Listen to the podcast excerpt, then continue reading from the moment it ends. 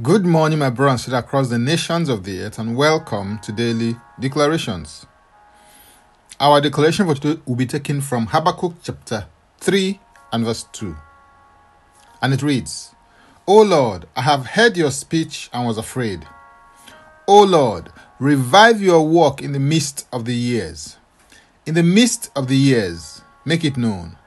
In wrath, remember mercy.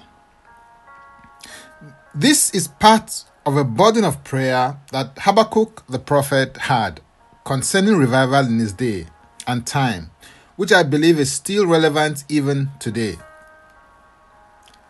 At the heart of revival is the turning away of your heart from what displeases God to what pleases Him. Any genuine revival in your life will be the result of hearing from God and responding to Him appropriately to seek His grace, goodness, and generosity. The word that caught my attention from this text that I want to focus on is the word revive. The word revive, as it is used in this text, means to be quickened, to come alive, and to be restored to life or health. The agency responsible for this activity or experience is the Spirit of God.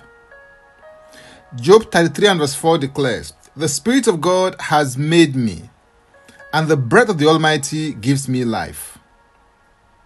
The life that He infuses into you is Zoe, the indestructible, eternal, and qualitative life of God. This is what causes things that were previously under the influence of sin and death to come alive under the operation of the economy of God's life. Hearing from God or having an encounter with God will create a certain level of fear in your life.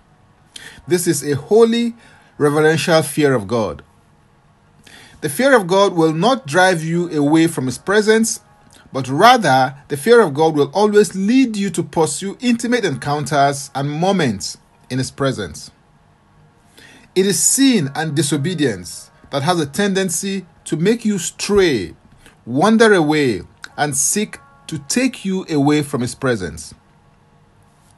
Proverbs 9 verse 10 declares, The fear of the Lord is the beginning of wisdom, and the knowledge of the Holy One is understanding.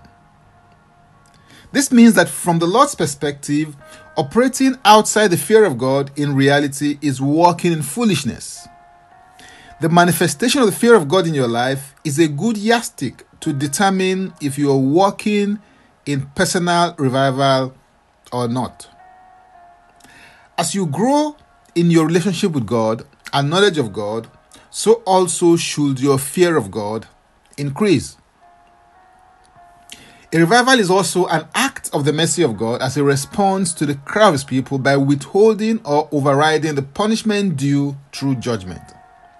Psalm 102 verse 13 declares, You will arise and have mercy on Zion, for the time to favor her, yes, the set time has come.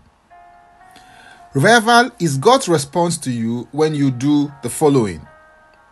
Number one, humble yourself. Number two, pray and seek his face. And number three, turn from your wicked ways. The God of the Bible has an agenda, plan, or program that he wants to execute on the face of the earth.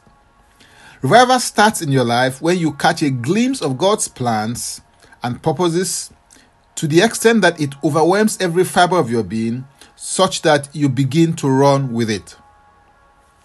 Allow the Spirit of God to start a revival in your life as you yield completely to Him, so that it can spread through you and begin to affect your land. Hallelujah. If you're interested in receiving tremendous value from my other inspiring insightful, and empowering sources, then go to my Linktree account, Francis Ubeku. And Francis Ubeku is a single word. Or simply click the link and it will take you there. Now, let's take the declaration together, and I stand in agreement with you as we do that. Father, I thank you for the supply of your spirit. I receive grace to walk, function, and operate under the government of the Holy Spirit in my life. I surrender my heart and will to the Holy Spirit in submission I declare that the authority of the Holy Spirit is at work in my life.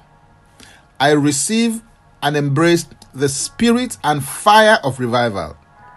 I transmit the spirit and fire of revival to others in this land and beyond. In Jesus' name, Amen.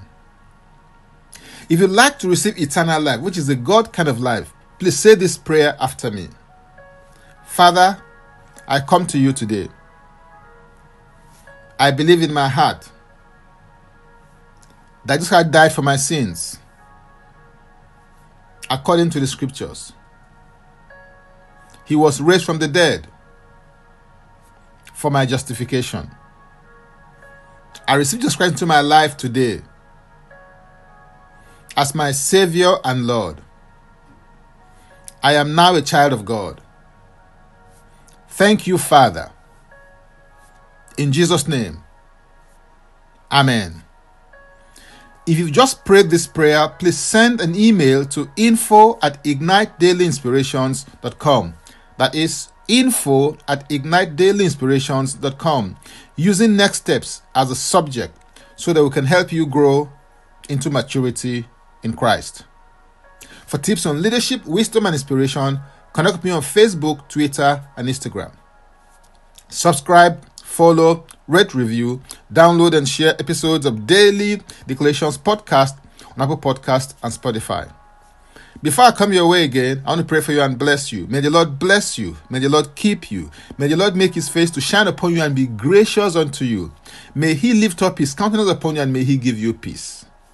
In Jesus' name, Amen. I am Francis Ubeyeku. Bye for now and God bless. Jesus Christ is Lord.